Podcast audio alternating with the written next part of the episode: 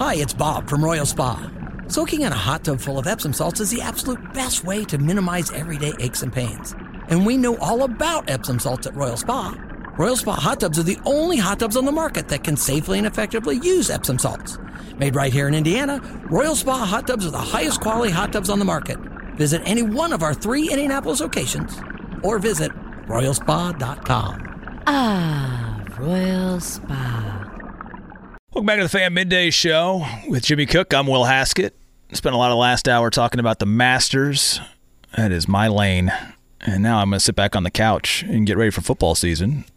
And the Colts are getting ready for football season. They get ready a little bit earlier than some of the other teams because they made a coaching change in the offseason. Workouts can begin this week at the team's facilities over on the west side. Talk about that and more. We go to the man who knows everything. ESPN Stephen Holder is with us. Hey, Stephen, do you like pimento cheese sandwiches? You took it. Yeah. I'm mad. Uh, come again. I missed that. I'm do you so like sorry. pimento cheese sandwiches?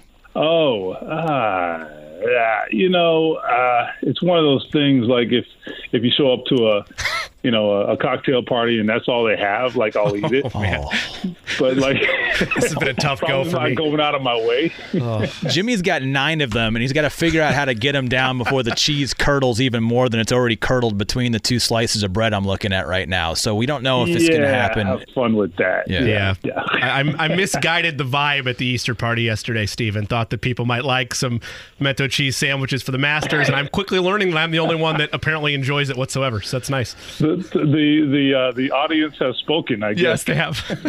it still gets. Spoken, I yeah. mean, but the golf fans love it. I, I just I don't get it. Give me the chicken every single day. Okay, uh, Stephen, workouts this week for the Colts. For those that can participate, want to participate, will participate because there was a coaching change. Get a chance to look at them a little bit earlier. This will be a broad question, but I'm interested in this. Which player or players? Is this week most important for whether it's being seen or learning or or just maybe just getting into whatever this time of year needs to be for them who is this most important for this week yeah, I, I think it really for the players on the offensive side. I know that's a broad answer, but but the players on the offensive side in particular, this is a big week for them, and the reason for that is because there is continuity on the defensive side. They're bringing back Gus Bradley and the defensive staff on the offensive side, there's almost an entirely new staff, with the exception of Reggie Wayne and a couple of lower level uh, assistants.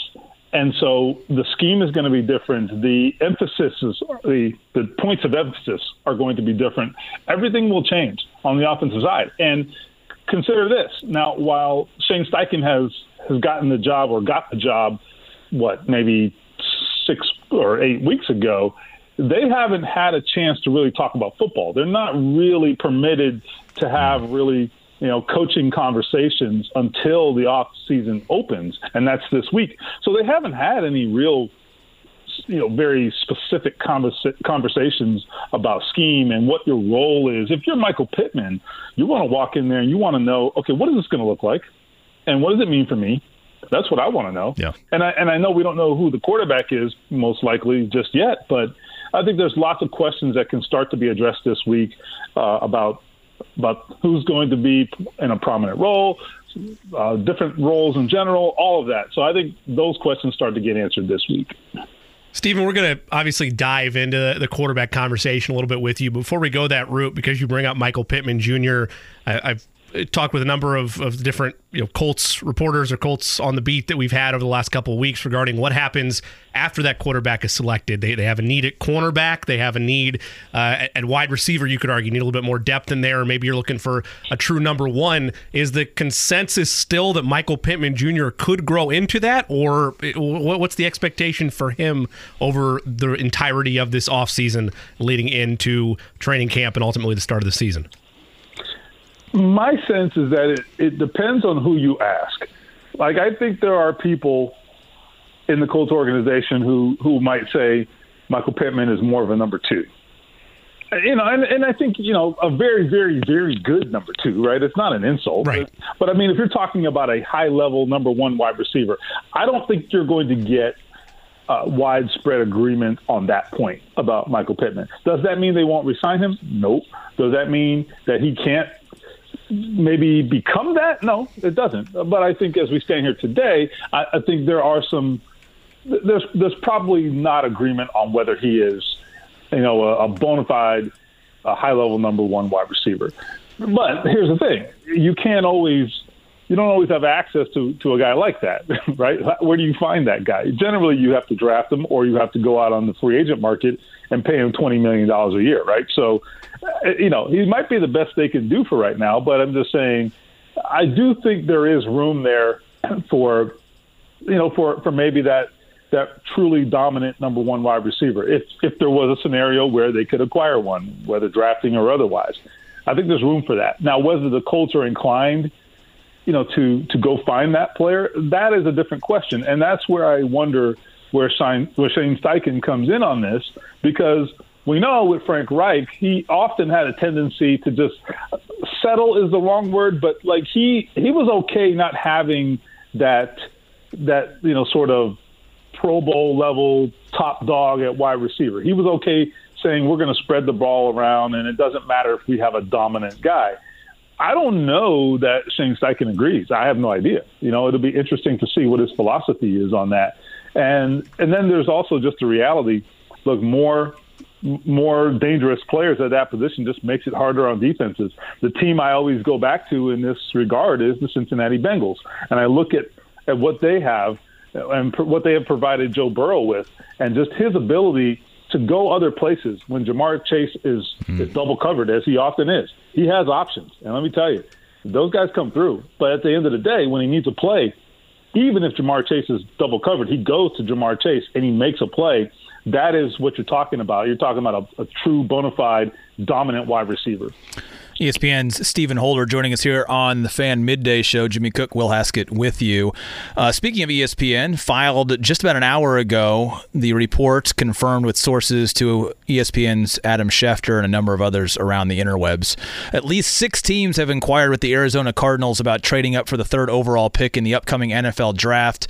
Uh, Stephen, I would assume that the Colts are one of those six that have had communications about what that price tag might be because I'm, every day we're going to talk about it, uh, right? You can't avoid the question that everybody in Indianapolis is talking about. But how much more valuable, especially after all of the workouts last week for the Colts, do we think three is versus four?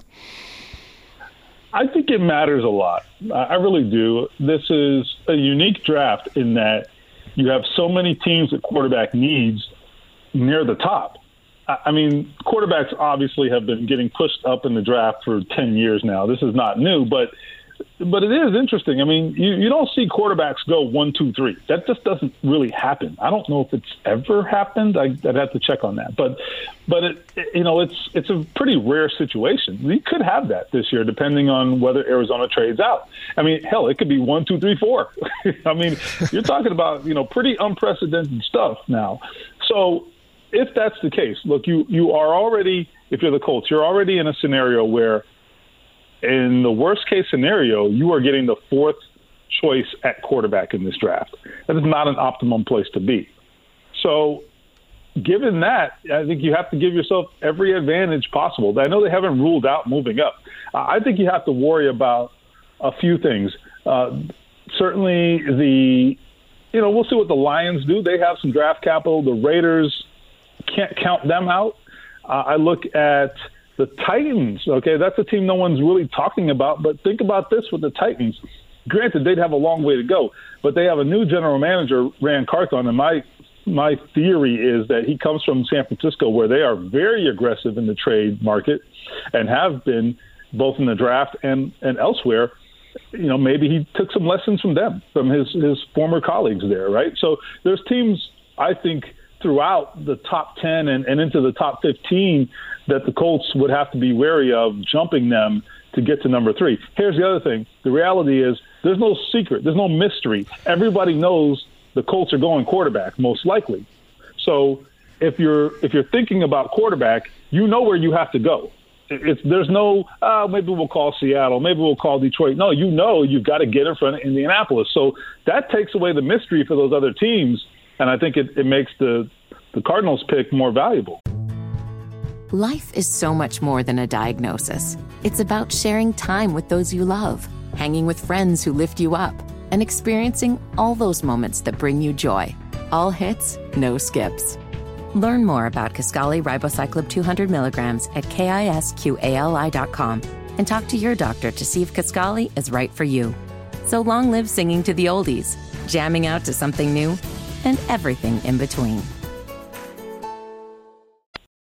Stephen, I was in the camp quietly that well maybe maybe they don't take a quarterback. Maybe they trade back. And then you start to hear which I know they're doing their due diligence across the board hooker. but you start to hear every Let's you, go. you hear the Hendon Hooker Let's go. Uh, content. Let's make but, it happen. but, but yeah. you, you also hear like they are setting the entire party. It, it, leaked out. The entire party is going to see Will Levis. So so maybe that's yeah. smoke. Maybe they did that for everybody and it just happened to be highlighted because it's Will Levis.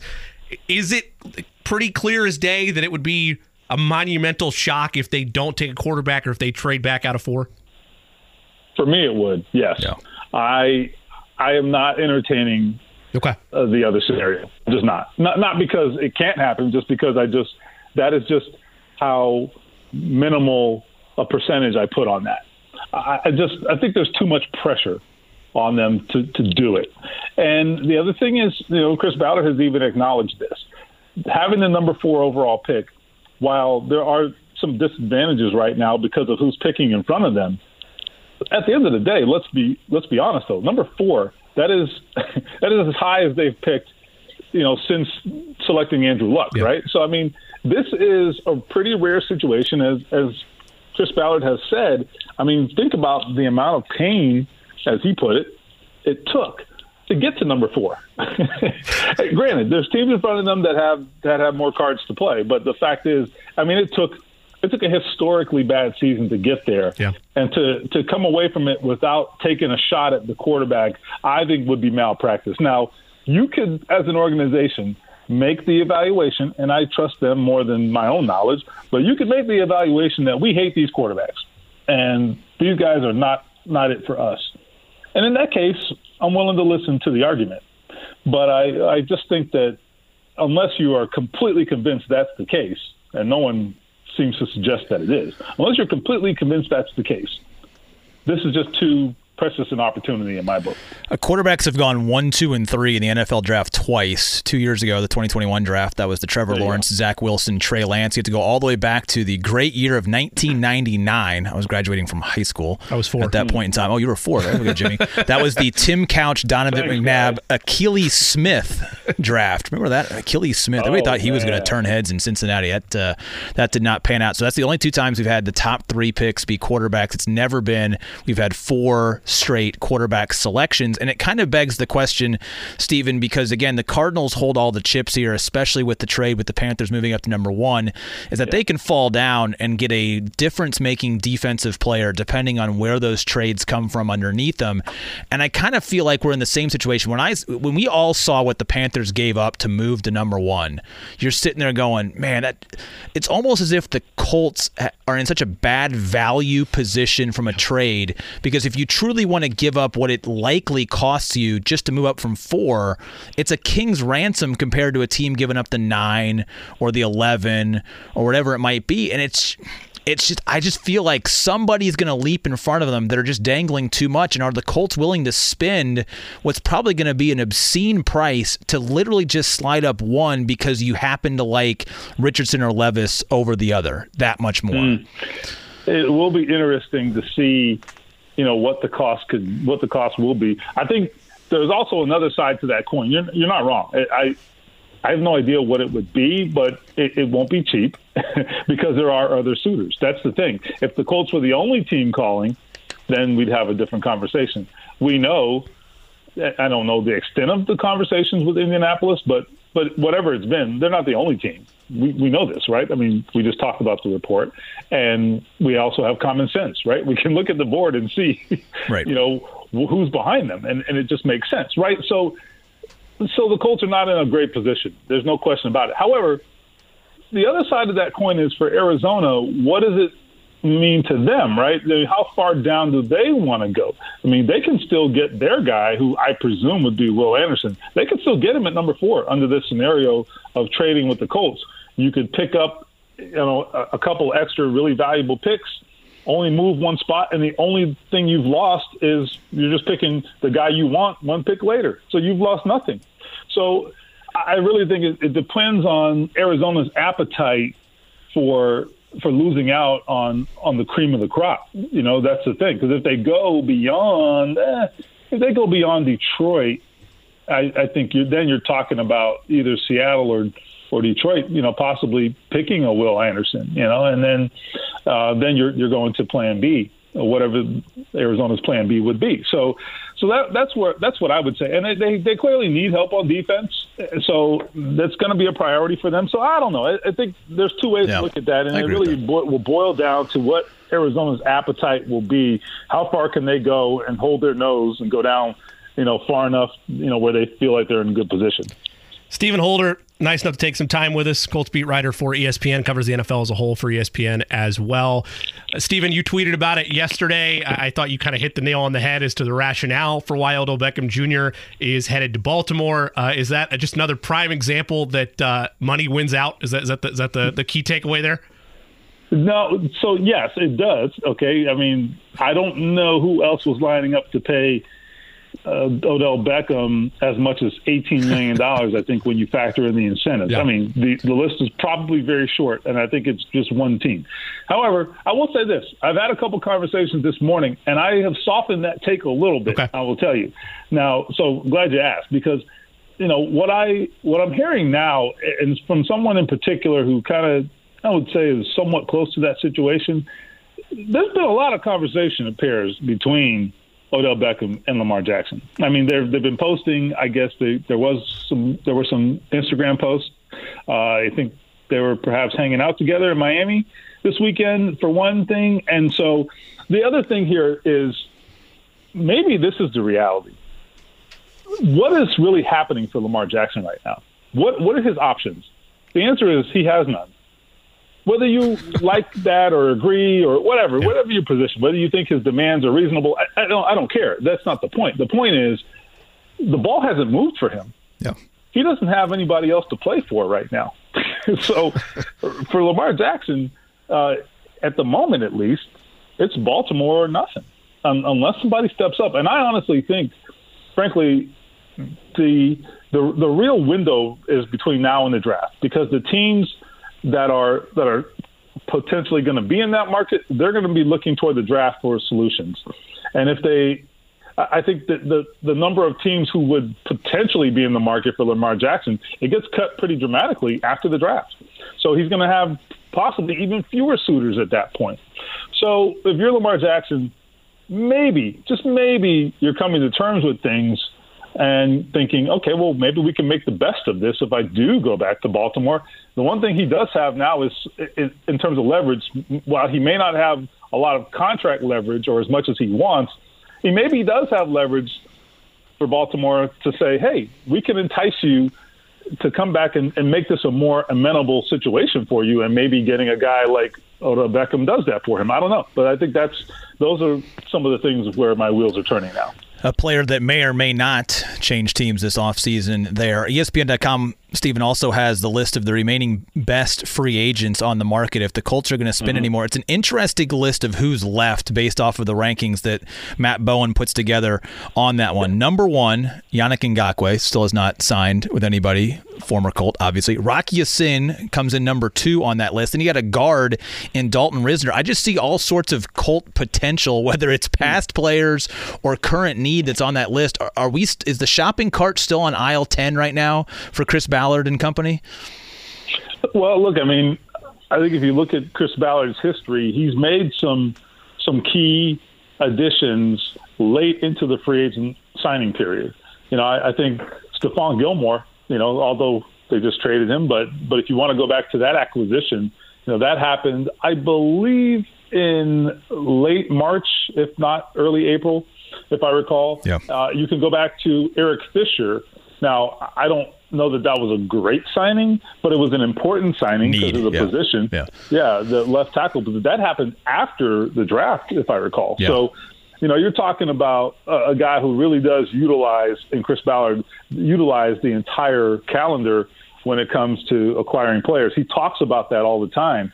I, I think you're also going to see that list possibly change after the draft. You know, depending on how teams address certain needs, there are always are veterans that wind up on the market after the draft in those late cuts. So, yeah, I, I would agree. I think that you know you're still you're still kind of pushing the shopping cart around. It might not be quite full, but but that doesn't mean you, you can't throw a few more things in there. So I I would say that everything is still on the table. You know they've got a at the end of the day they they, they kind of need some answers at quarterback too before they can really begin to to know where they are. I think, and that's part of the problem with the Colts right now is what are they? I don't know. You look at them and you can't get past the single biggest question, you know, and and once you answer that question, maybe then you have clarity on some other things. Stephen, kind of a, a two part question to, to end things. First, do you think right now, 17 days from the draft, that inside of West 56th, they know the selection they'd like to make, assuming they stay at four between Richardson and Levis. And secondly, outside of you know, keeping your notifications on, keeping Adam Schefter's notifications on, when you hear all this about oh the whole uh, cavalry went to go see Will Levis, or you're seeing these nuggets reported, what if anything should Colts fans keep an eye on through these next two weeks plus? So, uh, uh as far as the first question, my perception is that they they have a they likely I should say they likely have a preference. Whether they have a final decision, I think, is a different statement. Okay. Um, my let's put it this way: the, the the vibe that I have gotten is that is that there is there are differing opinions, and I'm talking particularly uh, between the two guys that, that we think they would be talking about, right? Anthony Richardson and, and Will Levis. Um, the vibe that I get is that there have been ongoing conversations about both, and that maybe there's something less than uh, a consensus there. Okay. And and actually, that probably makes sense, right? I mean, I, I think they're so different. They're they they both can be polarizing in their own way as prospects. So maybe that's not shocking, right? Um, ultimately, Chris Ballard and Shane Steichen are going to have to put their heads together and and come to an agreement and and figure out who their guy is. I, I think it sounds, at least from, from my conversation with Jim like he's willing to, to defer on that one. And I think we'll just trust them to make the right choice. So I don't think he really plays a factor in, in the ultimate decision. I just think they have to come to a decision and come to a, a consensus. And it, it, it, it appears as though it's been difficult to get there. And, and I don't know that that's a bad thing. You should use all the time that you have. So I know that that may sound maybe unbelievable after you know years of scouting these guys, but you know it's they're they're different players and and they would mean different things for your football team and they would be used differently, et cetera. So I get it. Uh, as for what you should look for. basically ignore everything. Um, it's a terrible answer, but it's probably the truest answer. Uh, I, I do think it's it's probably normal when you're taking a big contingent to go see a quarterback prospect. You know, when you're talking about a top five pick, I mean, it makes sense. I, I saw what the Panthers have done. I think even their owner that went to a couple pro days. I think that makes sense, right? I mean, you want everybody who has a, a stake in it to to have all the information. Now, the other thing about the Colts is that they they have not made uh, much use of the pro days. So I think for them, uh, they're putting more stock in in their own private evaluation, which I think is fine. You know, they may want to see things that that they may not see in the pro day because the pro day is very scripted. Uh, in in the private workout, you can both get one on one time, and you can also put them through the paces uh, the way you would like, so that you orchestrate that workout as opposed to the player and his private coaches orchestrating the workout. So, you know, you can emphasize certain skill sets that you want to see, et cetera. So I, I understand that approach, and I, I, think there's a lot of value in what the Colts are doing there. So, if anything, the takeaway would be uh, this is a lot of effort they're putting into it, and it just solidifies for me that this is going to be a quarterback pick.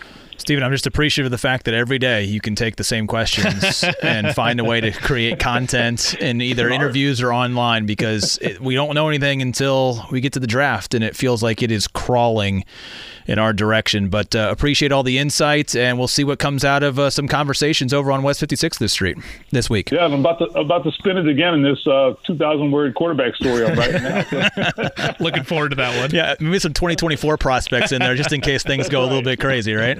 That's right. Let's go crazy. Thanks, Stephen. Enjoy right, a pimento and cheese on us today, all right? Uh, we'll see. Okay. Thanks, That's Stephen Holder from ESPN.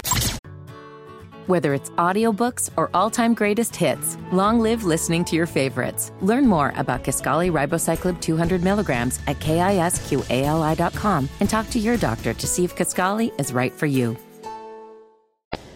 Welcome back to the Fan Midday Show. Along with Will Haskett, I'm Jimmy Cook. Eddie Garrison guiding us through the afternoon. Appreciate you hanging along with us. Just talked with Stephen Holder. That conversation will be up, of course, wherever you get your podcast, 1075thefan.com to search the Fan Midday Show. Joining us now, also be a part of the podcast, is one Greg Rakestraw. You hear him later this week on the Fan Midday Show on Thursday. Before we dive into a plethora of conversations, Rake, it's time to make myself feel a little bit more uh, clownish. Your thoughts on pimento cheese sandwiches? Am I a loon, or have you ever consumed them and enjoy? I have consumed and enjoyed. Of course, I would he not has. say that it's something that I uh, seek out on a regular basis, but for those that marvel at the amazingly low price of said pimento and cheese sandwiches when you're at Augusta National, just remember that's after you gave one of your kidneys to actually get into the building. So yeah, the tickets aren't cheap. Ten grand for a four day pass. The, on the polos aren't cheap. The hats aren't cheap. Ten million a day in merchandise they do down there. Ten million dollars a day in uh, merch. All right, Rake. Uh, so many different ways we could go, and I know that these guys really want to talk soccer, so that's where I was going to lead off. Uh, the Arsenal Liverpool draw yesterday. Is it now? Is is Man City now inevitable? Is that where we've arrived at in Premier League? I'm stunned that that's the way the way you want to begin. Absolutely, you're my soccer expert. Soccer Let's go off the uh, off the top of the show. Yeah, they needed to keep that more than say like a three point buffer, knowing that they've got a match in hand and knowing that seemingly Man City has got their number. The only thing that I could imagine could slow down City from winning again would be the fact that, understandably so, because they've now won the league a myriad of times and have never won the Champions League. At some point, there could be a slip up because their focus is on the midweek match and not on the Saturday match. It's the it's the only sense that I can make of it. But yes, even though getting a point was better than no points yesterday, um, the fact that now those two will likely be level after the time they get even on matches and play each other you think City's taking them the title. I would agree with that. I would agree with that too. All right, Jimmy, save us. So I had, I had to do that because I know you guys wanted to talk so much soccer in this segment. I mean, look, no, no. I like like Rake knows that I, I, I enjoy my fair share of soccer consumption. I'm I'm brightened in terms of what the Premier League title race could look like now. To think that like Man City's back in the hunt, like what that final seven to ten match day is going to look like. Um, turning the car a little bit though, Rake. um, I, I, guess since we've talked about it a little bit to start the show, and I know that you're all consuming around the sports world as well, uh, your overall thoughts on on Masters weekend and just the, the takeaway of it of Jon Rahm winning a green jacket. You know, I'm, I'm happy for him. Obviously, you know, and, and Will and I have talked about this on the air before. To me, still the the main storyline in golf is is not about an individual; it's tour versus tour. Uh, and, and I have lost track whether this is a Ryder Cup year or a President's Ryder Cup, Cup. year. Uh, thank you. And so, Brooks so gets and he gets points. I don't want to cut you off, Rick, but Brooks Koepka gets Ryder Cup points for his performance yesterday because it's a PGA of America run program, not a PGA Tour event, which is very complicated to the people that don't understand it. Those are two separate entities. So yep. if Brooks had won yesterday, it's close, especially if he plays well on one major rake of him having enough points to make it on points, which would lead to a really interesting conversation later. Sorry to interrupt. Just wanted to make sure we get all the uh, the things out there. That's quite all right, but I understand the importance of the President's Cup when it was started in '94 because at that point in time you know, more of the better non-American players were not from Europe. You know, Vijay Singh, Nick Price, etc. Mm-hmm. Um, the importance of that event, maybe, maybe in this, maybe not in like in Asia, so to speak, um, or Australia, but you know, here obviously we're much more focused on the Ryder Cup. I'm really hoping that by the time 2024 rolls around for the President's Cup, we have ditched that format and it's full on PGA Tour versus LIV Golf. Mm. That's the blood, death, cage match that I want to see in golf is the LIV golf guys against the PGA Tour guys because to me that's the most compelling rivalry in the sport right now. Cynical me wonders if LIV will still be around in fall of 2024 for us to make that happen, but you know what? Endless money makes keeps the lights on yep. for a lot longer than it needs to. Uh, Rake, there's so much going on in sports. It's the why we love where we are here in Central Indiana because there's always something going on. Uh, there's a, a pro day going on today for Central Indiana guys from an NFL draft standpoint. You know everything about anything that is sport in this state more than any of us do. Give me a couple of guys, former prep football players in Indiana who I should be all I care about is a quarterback right now for this draft. Give me some hometown give me some hometown hopefuls to hope for coming up in the draft in a couple of weeks. Oh my goodness. I believe his name is Julius Brents and I forget where he played his college football at, but he is a Warren Central kid. He has been testing very well. So in terms of say like the guys that are off the radar, he is the one that, that you would pay attention to. The obvious choice is Dawand Jones. And I remember having this conversation debate four years ago. You know, is he going to play college basketball? Because he really was a basketball kid first and a football kid second. And, you know, was he a Big Ten level basketball player? No. Could Chris Holtmann have used him this year at Ohio State? Yes. He would have helped them. But probably from a recruiting standpoint, he's more of a Mid American Conference or Horizon League level player. And I kept thinking, hey, he can go to football eventually. Well, clearly he made the right decision. He's probably going to be a first round draft pick as a right tackle, and his measurements are absolutely insane. You know, they normally have to put 40, 50 pounds on a kid to be an offensive lineman. He's the one kid they'd take 20, 30 pounds off of because he's such a large human being. And the last basketball game of Dawand's I got to call would have been the Indiana Kentucky All Star game at Bellarmine in the summer of 2019. And as he goes up for a dunk, I literally hear the groans from the crowd. Is the rim going to hold him? is he going to bring down the entire basket support? And is our game over at that point? The rim held up just fine. He's a phenomenal athlete, and he is a great kid. So clearly, kind of like last year, we were following the story of George Karlaftis and David Bell. Uh, Dawand is, is the guy that has that kind of headline ability with local players this year. The Brents kid is the one that's kind of off the radar. You should be paying attention to. Greg Rakestraw, nice enough to take some time with us here on the fan. Rake, we are transitioning away from, from the hyperbole and, and the rose throwing toward Shane Steichen. And now that he's here with with uh, practice availability, being able to start early in the offseason program for them now, since they have a new head coach in tote. Uh, what are you monitoring this week as we get closer and closer to their first uh, voluntary workout uh, at the back end of this month? Uh, what all are you tracking outside of the draft with this new era beginning for Colts football? Oh man, it's the draft, and, and I understand the ES OTAs and and and the off-season program if this gets underway, and while the pro day takes place today, kind of the first meeting with with Shane and players that are back takes place on Wednesday. But because there is this, you know, huge chunk of the puzzle that has yet to be decided, every the next couple of weeks is is, is nice. It's important. You got to go through it. You got to install the new offense but in theory, the guy that is going to get at least some level of snaps, if not all of them, you know, that guy is not yet on your team and, and won't be officially for about 17 more days. So this is all prelude. This is all build up. But what really is going to be the most important thing is what's going to take place on Thursday, April the 27th. And that is the first name called by the Indianapolis Colts, whether that's at pick four, whether that's at pick three. I hope it's not after pick four, but it's always a possibility. Uh, but but it's it's it's the quarterback, man. That that's it, and and yep. and everything else is secondary at this point.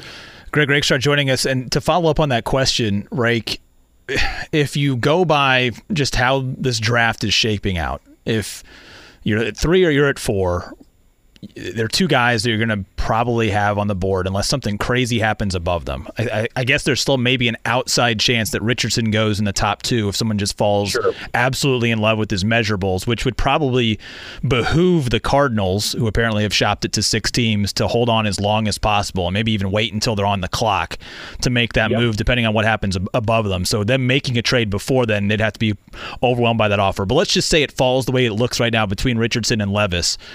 I'm not saying they're the same player, but they offer the same sort of measurables in terms of size and escapability from the pocket, one more prone to probably run than the other.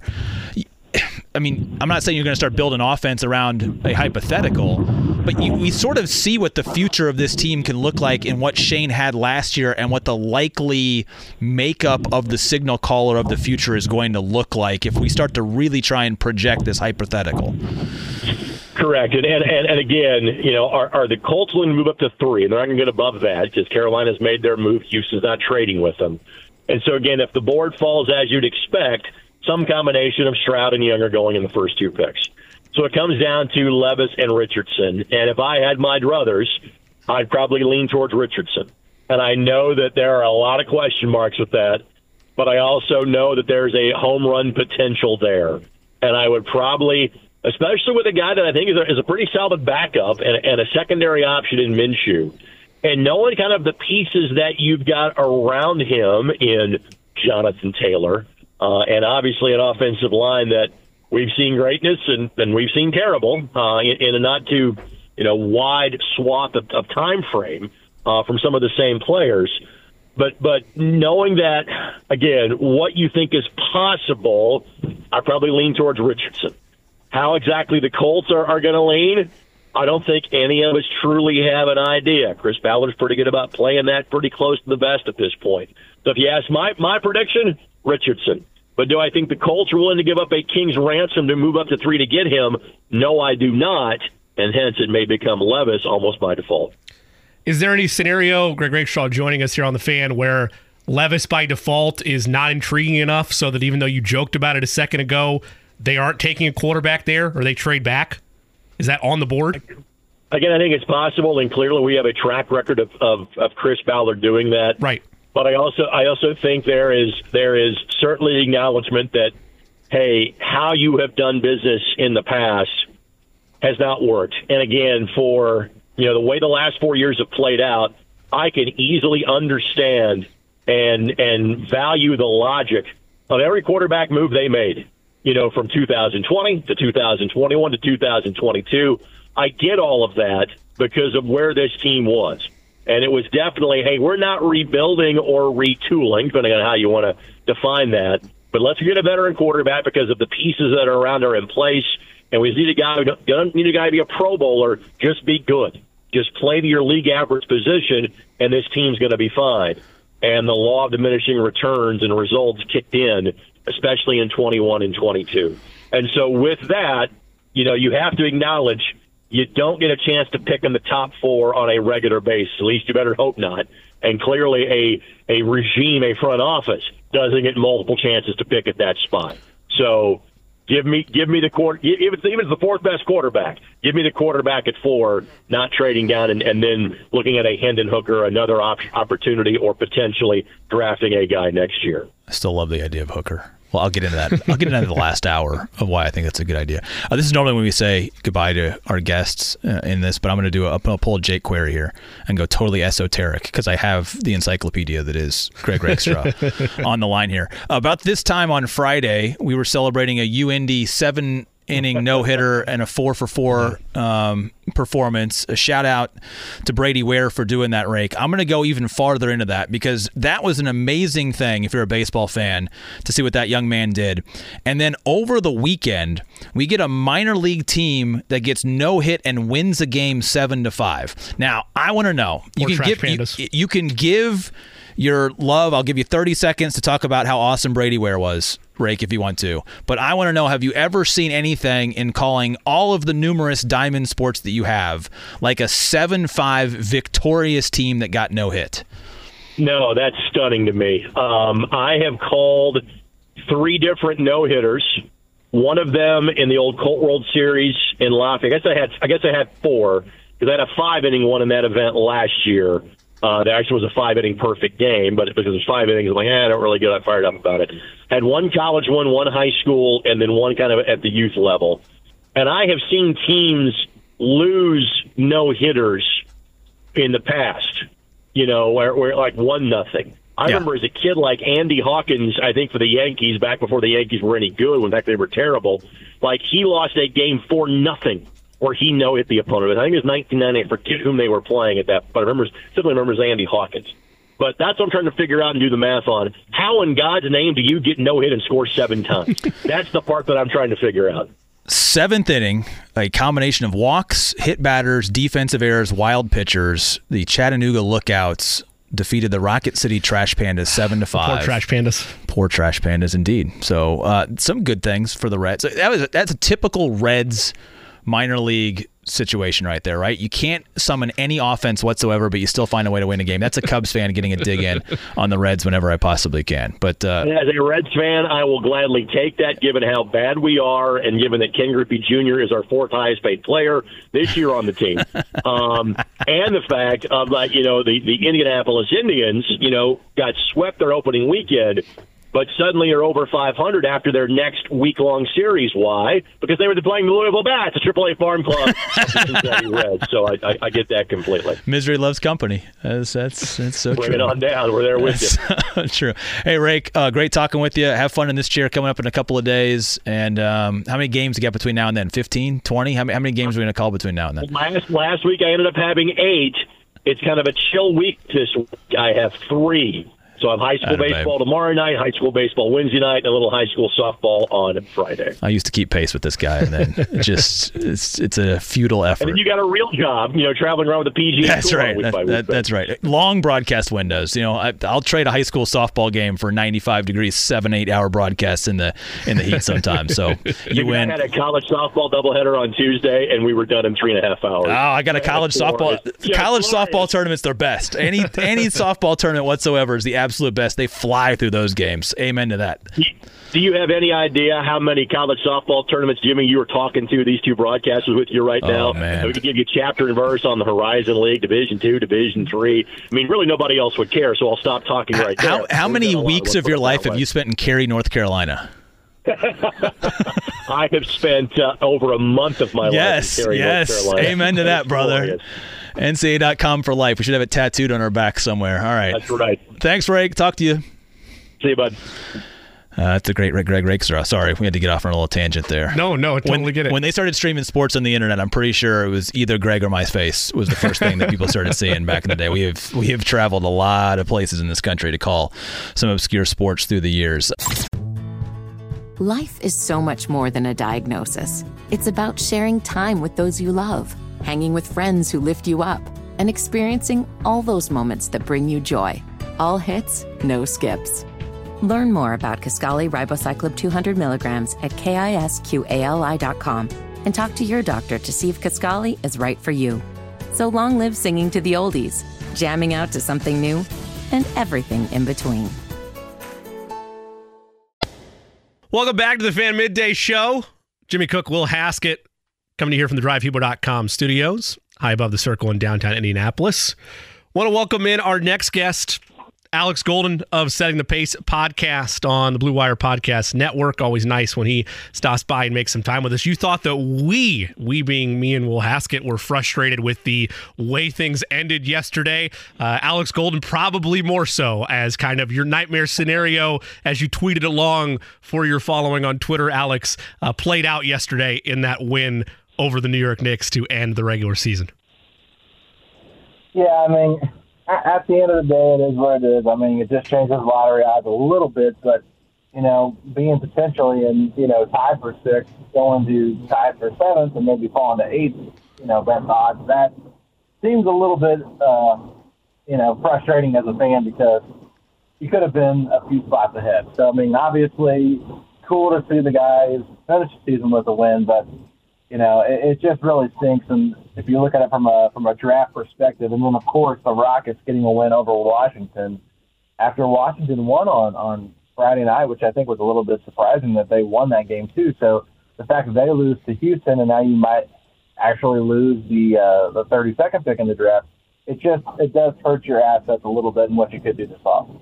And that 32nd pick obviously means a lot if you paid any attention to this Pacers team this year and what late round, yeah. late first round, early second round picks can be. Alex, uh, we talked a lot about this in the first hour about what they have, what they still don't know that they have, but any combination of this and how important this draft is to back up how good the last draft was. If you had to guess about what the the total capital would look like when that draft kicks off in a couple of months' time, where do you think the Pacers are going to be? Are they going to try and bolster this roster with four to five picks, or are they going to do their darndest to try and, and capitalize on that capital to make the biggest splash to add what maybe is one or two missing pieces that this roster needs?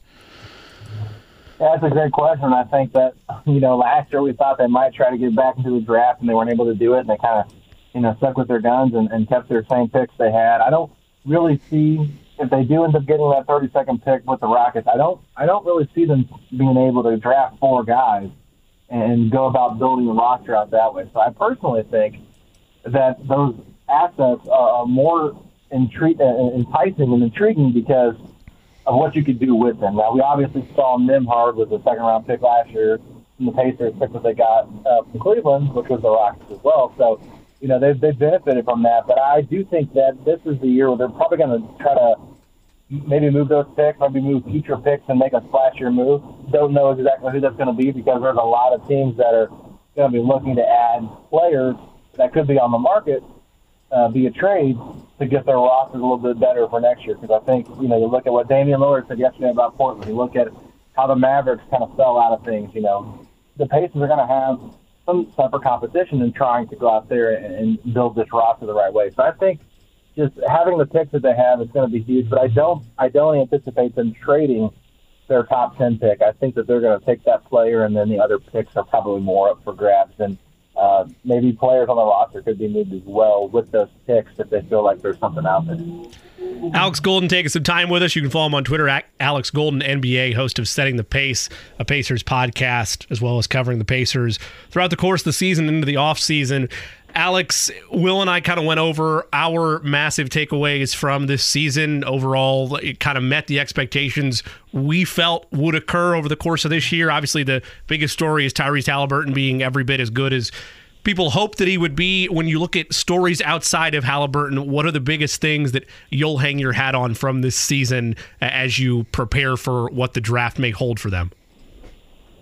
Yeah, I think if you're looking at this team, the next the next big you know storyline, I guess, team from the season is just the growth of Miles Turner and the step that he took. You know, this is a guy that looked to be on the outs in the off season specifically, and then a lot of trade rumors all season long. He even gets asked about it on the Woj Pod at the beginning of the year, and he you know, talked about his significance there and changed his agent during the middle of the season, and then ended up, uh, you know, renegotiating a contract to come back to the Pacers for for a two year deal, so he can re-enter free agency when the salary cap goes up, but also, you know, sign the extension that he did so that they can have more spending money in the offseason. So I think that honestly, like his growth and his pairing with Haliburton was something that I don't think a lot of people expected to happen as well as it did. And then, of course, your two rookies in Mathurin and, Nembhard really stepped up this year and showed that they can be legitimate pieces for this team moving forward. I think Ben Mathurin has been a little bit overlooked the last month or so as a guy that was in the Rookie of the Year race because he had been a part of that all the way up until probably February. And then come March and, and, and April, you know, it's been uh, Walker Kessler and uh, uh, forgetting the guy's name out. Okay, here now, Jalen uh, Williams. So you know, it's like all these guys are ended up you know taking over for what he did. That's because the Pacers started losing more games. I think Mathurin played fantastic uh, with with uh, the Pacers this year as a rookie. And I think Nembhard, the responsibility that Carlisle put on him, not only be uh, a playmaker and a secondary playmaker with that offense. Uh, he also had him guarding probably the best player on the team almost every game. That was a guard. So his defensive presence and his defensive, uh, you know, challenges and you know responsibilities definitely not something you see from a rookie.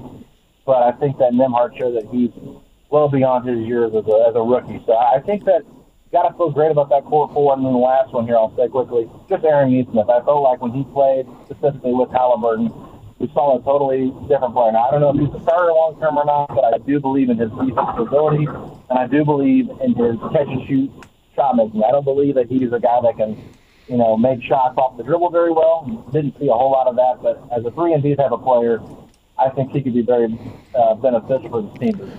Alex, you talked about roster construction, and when you look at this crew and so many different bodies and lots of questions to how they all fit together next season, and then obviously who you add to that. So I'm going to give you full freedom through the draft, let's say it's let's say it's top three protected. They don't win, but they can sort of work through that spot in whatever it be, whatever it ends up being, maybe six, seven, or eight in the top ten of the draft, and then either free agency or the ability to move for somebody else. I give you one free agent acquisition and one top 10 draft prospect that's top three protected, I guess we'll say. So I'm, I'm adding too many things now. I said I was going to give you everything. I'm, I'm, I'm actually giving you some limitations, but I give you two roster spots if you were truly to round out this team with a with a free agent acquisition and a top 10 draft pick. Where would you? What would you do? What would you look to get? And what are the players that you'd be targeting with those two selections? Yeah, so with the top three is not being in play, I would assume that's going to be Wembanyama, Scoot Henderson, and Brandon Miller. Correct. So for me, I, I would uh, I would look at Jarace Walker. I really like his fit, and I think he could be someone that fits well next to Miles. Now there is some people that worry about, you know, can he guard threes in the NBA? Can he guard twos? And we saw him in the NCAA tournament be switched on the on the smaller players and hold his own. Now he's still got a long ways to go. He's a young player, but I'm intrigued by him so that would be probably my first choice as of today, which my opinions will change probably over the off season just because that's how it goes. But that's what I'm looking at. And then if I'm looking via, did you say via trade? Yeah, I mean, if there's either either straight up free agent, or if you know that there's somebody that's probably going to be on the move, where you could package those late yeah. picks for. I mean, like, I mean, we're not trading for you know a guy under contract. We're not trading for Jayson Tatum. You know, you know what I'm saying? Like, if there's somebody you know that's kind of out there. Yeah, I mean, the, the, the default answer has been on a lot of people's minds is just because there's a lot of rumors of OG Anunoby. I mean, that would that would make a ton of sense, but once again, he's got a player option at the end of the year. So, what are you willing to give up for a guy that could leave you after one season? I don't know if that's the smartest route to go, and if you have to give up a bunch of stuff to get him. So, I think that's kind of like you know, it's it's realistic, but how realistic is the Pacers talked about being aggressive in the offseason. So, I think that's the name to keep an eye on, but you know, if you're looking at free agency and you want to add maybe somebody that might not cost as much, someone that's played under Carlisle before, is a veteran presence. He's actually played with Tyrese Haliburton and Buddy Hield. That's Harrison Barnes. He's a free agent this year. I would I would expect the Kings to probably want to bring him back, but with getting Kris Murray uh, or Keegan Murray, excuse me, Keegan Murray last year in the draft, do they still you know want to pay Barnes what he's wanting to get paid? And how do they go about that? But I think kind of been a little bit under the radar since he was with Golden State. I feel like he was kind of the scapegoat for that team. Obviously, didn't have the greatest finals and greatest playoff run with him, but he was so young at that point too. I just I think that I think Harrison Barnes is a guy that could make a lot of sense um, if you're trying to add in someone that knows Carlisle's system and is a veteran presence that could help this team get back to uh, you know making the playoffs. Alex Golden, nice to take some time with us of setting the pace. Alex, when you look at the roster as it stands right now, the pieces that'll be present, uh, draft picks aside, uh, trade pieces aside, when you look up and down, where's a name that could potentially be on the move or wouldn't surprise you if they weren't with the Pacers next year that's still currently under contract? Yeah, unfortunately, I think you have to look at Chris Duarte as the first guy. I think not not necessarily because he's a bad player. I think it's more so because of his inability to fit into the roster that they currently have. There's so many guards right now that I think are above him in the pecking order, and he's suffered a lot of injuries since he's been in the NBA. He was a little bit older when he was drafted, and he was drafted for the team the Pacers had before they went in this rebuild. So I think that, you know, unfortunately, he didn't play a lot down the stretch of the season when they were, you know, trying to develop their young players. I think that he could have benefited from that, but I just feel like the sample size right now, uh, it's not like small, but it's not large either. We haven't seen enough of Duarte with this group to feel great about it, but I think he's still on that rookie contract, and I think that any guy that can, you know, shoot the basketball and plays pretty solid defense on a rookie contract, teams that are trying to buy someone cheap could, could be really interested in. And I think that's to keep that's someone to keep an eye on potentially on the move this offseason. Alex, there's a lot of conversation as the players are sort of making their way into the offseason. I thought one of the, the bigger sound bites of the morning was Miles Turner talking about how he wants this team to find more of a defensive identity, get back to some of the stuff that they were doing when they were a playoff sort of team. Uh, it sounds good in theory. We obviously have seen the product. We know it has to get better on the court. Is that something that's going to happen internally, or do they have to go externally to make that type of culture change happen defensively? Yeah, they're going to have to. I think it's honestly a little bit of both. They're going to have to ask guys to get better. I think, you know, while Nembhard was really solid as a rookie, there's still things he can obviously improve upon. But Ben Mathurin, if he wants to be a long-term starter in the NBA and, and be more than a scorer, which I think we saw growth from him this year, so I'm not discrediting him, but defensively, Ben Mathurin is going to have to really step up, especially if he wants to be a two-way guy. And I think even Tyrese Haliburton has to step up as a defender. There's a lot of times where he's guarding probably one of the weaker players on the other team. And, you know, those assignments were given to other players on the roster. And I just think as a team defender, you know, there's been some nice things. Haliburton's really good at reading passes defensively, but I think he's going to have to step up his defensive game as well. And I think, you know, via the draft, via the trade market, via free agency, they're going to have to look at guys that can maybe hold their own a little bit more. I think they're too they're too small at the four position. Aaron Nesmith played that a lot this year, and while he was able to go out there and have some successful moments. I don't think that's a long-term solution.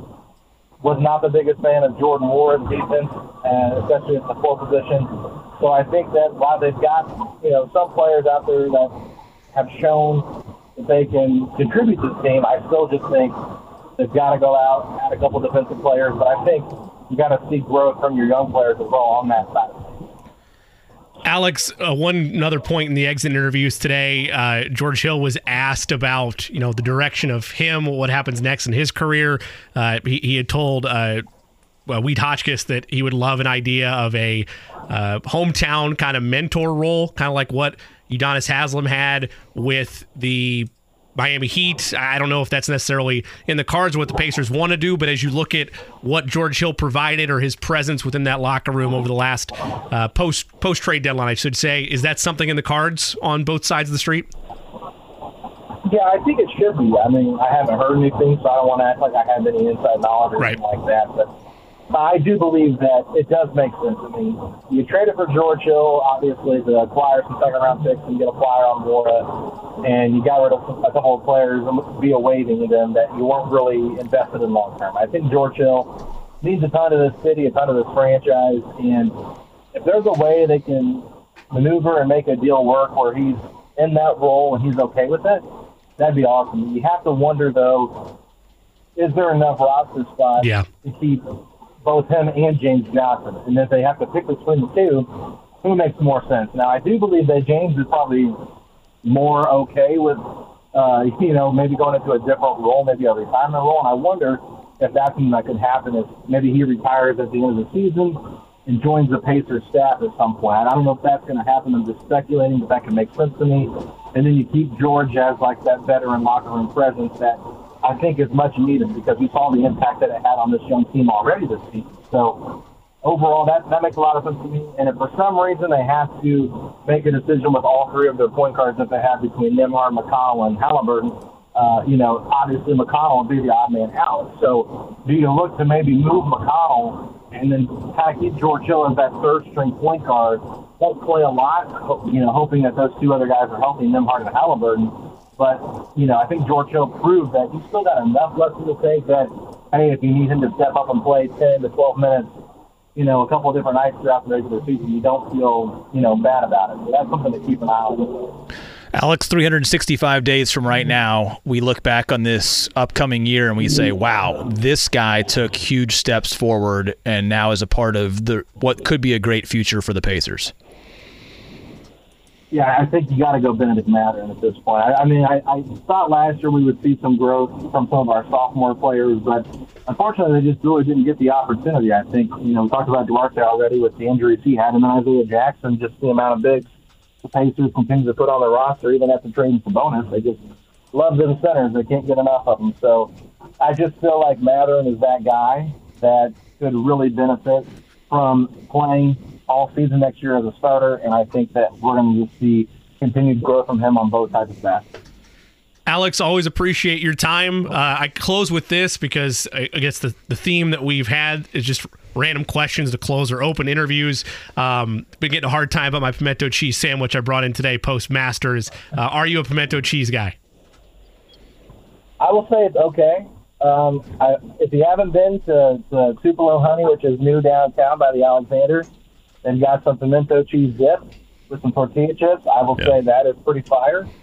Um, my wife is a bigger pimento cheese fan than I am. I think it's good, but I will say the dip is, is what made me like pimento cheese a little bit more than I had. So it's uh, it's like a six out of ten. I w- I wouldn't say it's bad, but I wouldn't say it's great. Didn't, yeah. didn't help me there, but well, that's okay. So if you take some tortilla chips or maybe some pita chips and you put it inside the bread, so it's like eating dip with a sandwich, then it's going to be a little bit better. It's a game changer. It's, no, it's not a game changer. It's just more redeemable. That's really what we're looking at right now. Any way we can redeem your choice of lunch because you're going to have it for nine straight days, right? You're yeah, I don't. Straight... I don't envision nine of those being okay. eaten at some All point right. that they're going in the trash. Okay. I don't think I can do nine straight. No, can't do it. Alex, you could do nine straight, though. You rolled through all season long, and you're still rolling through as well in the lead up to the draft lottery. Always appreciate your coverage. Always appreciate you making time for us. Absolutely, guys. Thanks so much for having me on, and hope y'all have a good rest of your day. Thanks. You as well. It's Alex Golden. Follow him on Twitter at Alex Golden NBA, host of Setting the Pace.